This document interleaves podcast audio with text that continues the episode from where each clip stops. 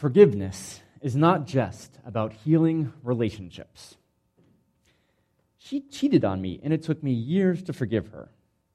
Or, my sister stole my clothes and jewelry for years and denied it. We're closer now, but things are still not good between us. Or, Dad consistently forgot to show up to my soccer games and piano concerts, and it took me years to forgive him. These examples are how we traditionally tend to think about forgiveness, right? But what do we do when we don't have a willing, pro- pro- a willing partner in the healing process? What do we do if the person who has wronged us does not think that they have done wrong, or if they just don't care? What do we do if this person is no longer in our lives? What do we do if the person is dead?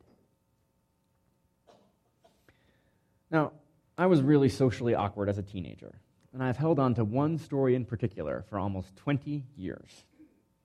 My music teacher in junior high school, Mr. Richter, started class off one morning by asking if anyone had seen the rerun of The Golden Girls that had been on TV the night before.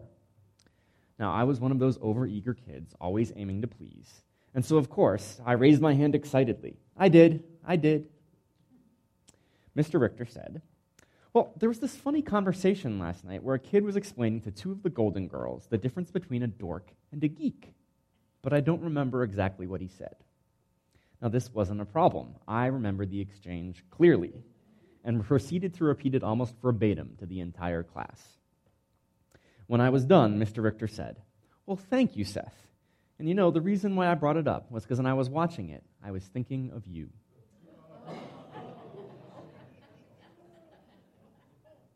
I was devastated, and I held on to that devastation for a long time afterwards. In my 20s, I would go over and over this experience in my head.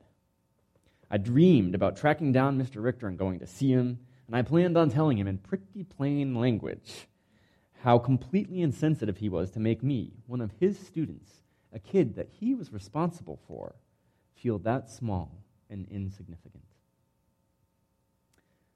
It's only recently that I've been able to heal most of that pain and begin to forgive him. And I'm still not all the way there, even now. For me, this is a prime example of how forgiveness is not in the end about getting an apology from someone. I was carrying that pain around, that pain and hurt around for a long time. And it wasn't hurting Mr. Richter. The only person it was hurting was me. According to Dr. Fred Luskin, the director of the Stanford University Forgiveness Project, I had constructed what he calls a grievance story which is where you tell yourself and others a victim story over and over and over again.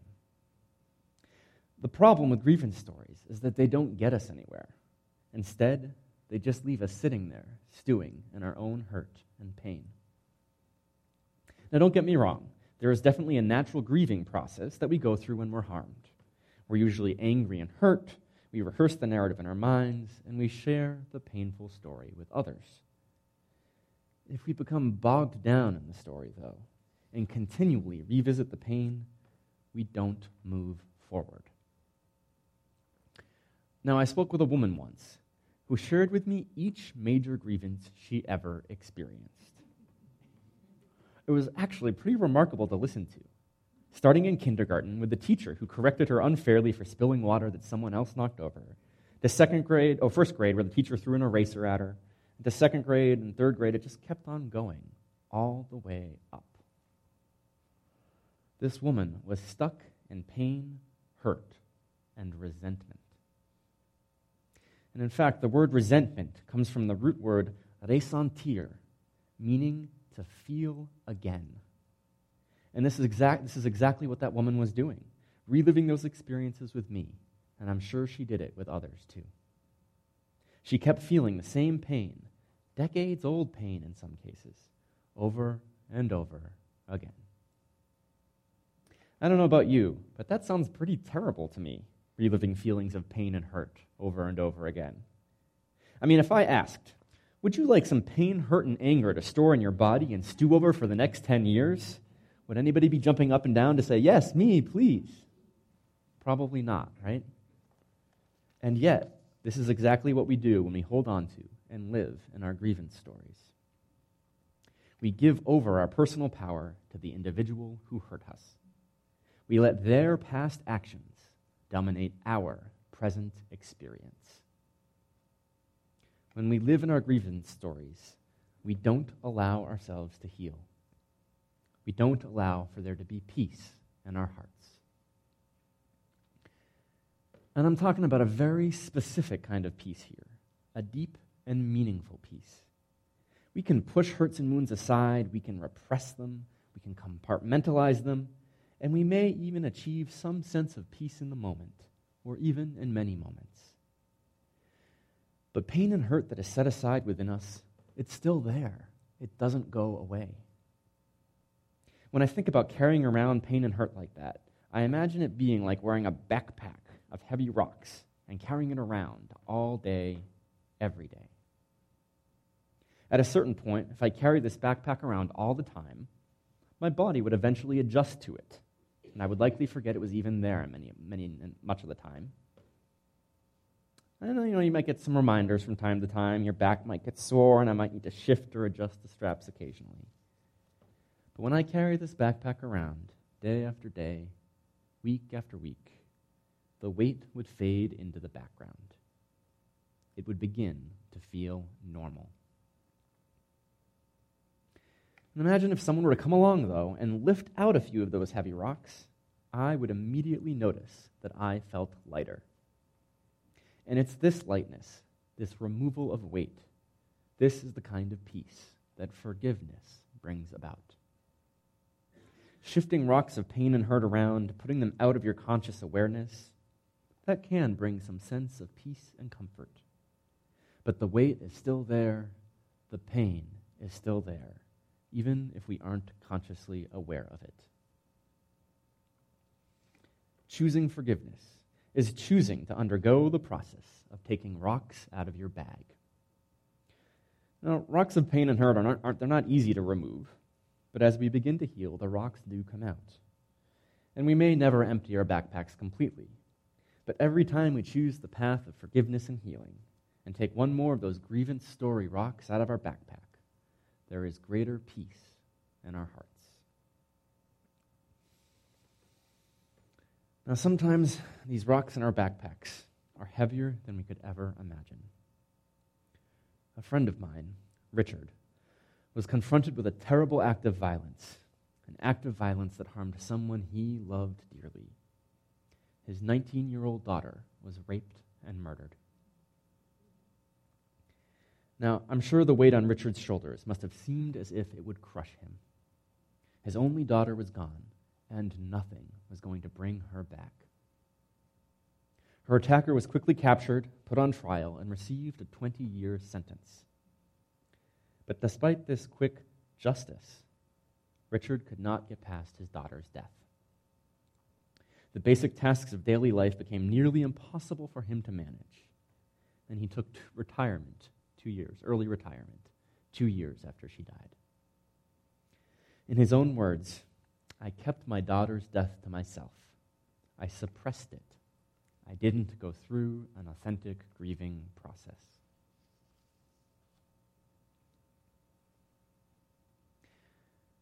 Richard kept this rock in his backpack for a long time.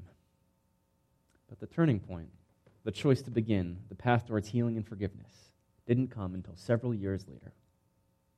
When Richard started treatment for clinical depression, he made a choice to move forward. And by this point, he had moved back to New Hampshire, and at the suggestion of his pastor, he became part of a prison Bible fellowship program as part of his healing process. The fellowship program led him to volunteer for a nonprofit organization that offers weekend long workshops to incarcerated people, helping them learn alternative responses to conflict besides violence. Over the course of many weekends, Richard heard the stories of incarcerated people. He learned about their struggles. He learned about the crime ridden communities in which many of them grew up. Richard spent many hours with these men, men who came from similar backgrounds as the man who murdered his daughter, men who had committed similar crimes. and he gained first hand knowledge of their humanity. He even began to see something of his daughter in the men he was working with. They are angry and alienated, he said, and at the same time, they are also looking for love and acceptance. Volunteering with these men helped Richard to heal, so much so that he eventually came to the following conclusion I have come to understand that everyone has a spark of the divine. Richard spent the last 20 years of his life volunteering in prisons, helping incarcerated people learn about empathy, compassion, nonviolence, and healing. Again, in his own words, I believe the work I do now in prison and with ex prisoners honors and gives significance to my daughter's life. In forgiving her killer without condoning his heinous action, I am free to get on with my life, no longer imprisoned by rage or grief. And this has been very healing for me.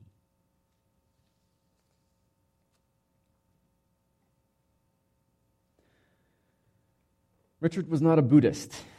He was a Congregationalist through and through. But his experience and actions remind me very much of the Buddhist loving kindness meditation. In this spiritual practice, for those of you who aren't familiar with it, one begins by meditating on loving your own self.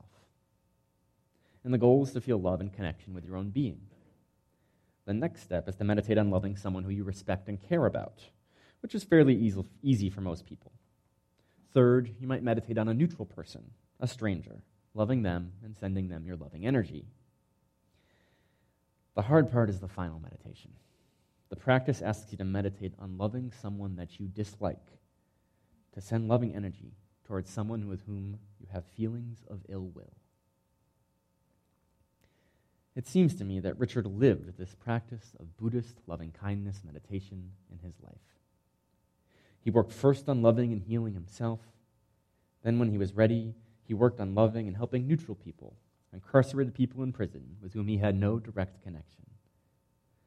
And then finally, through this work of trying to love and heal others, he was able to move into forgiveness of the man who murdered his daughter. He was able to see that this man who had committed terrible acts of violence, that even he had a spark of the divine within.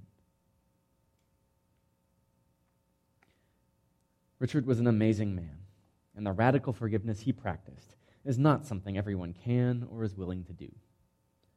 My experience with my music teacher was nowhere near as severe as Richard's experience of his daughter's death. But he forgave, and in fact, radically forgave with love, while I have yet to be able to do so completely. Forgiveness, while a choice, is not always an easy thing to do. But we have to try. Because if we don't, we're just letting the pain and hurt fester inside us. Now, mercy is the theme here for this month. And if you read my newsletter article, you saw that I talked about how I'm beginning to think that mercy for me is more an attitude or a mindset instead of a specific action that comes down from on high. Mercy is an attitude that draws on forgiveness, that is rooted in compassion, that sources itself in loving kindness. It's an attitude of gentleness towards ourselves and each other. Now, we're all carrying around these backpacks of rocks with us all the time. We all have pain and wounds we carry, grievance stories, and otherwise. Perhaps we might start being a little bit more merciful with ourselves and begin to forgive and let go. How might your experience of daily life be different if you were to choose the path of forgiveness and healing, regardless of whether you had a willing partner in the process? How might the world be a different place if each and every one of us attempted to practice the kind of radical love suggested both by Richard's actions and by the Buddhist loving kindness meditation? And how might our hoped community right here be a different place if we all tried to practice greater forgiveness with ourselves and with each other.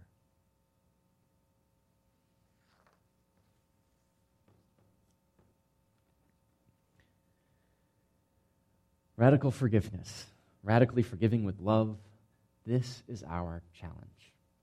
Whether the issue is big or small, we must try to let go of our grievance stories we must stop letting pain, hurt, and resentment stew inside us for weeks, months, years, and even decades. For our own sakes, we must take some of these rocks out of our backpacks. And then, as we practice radical forgiveness, as we heal ourselves, we can then reach out with love and compassion to those doing harm in the world. We can begin to try and see the spark of the divine in all of us.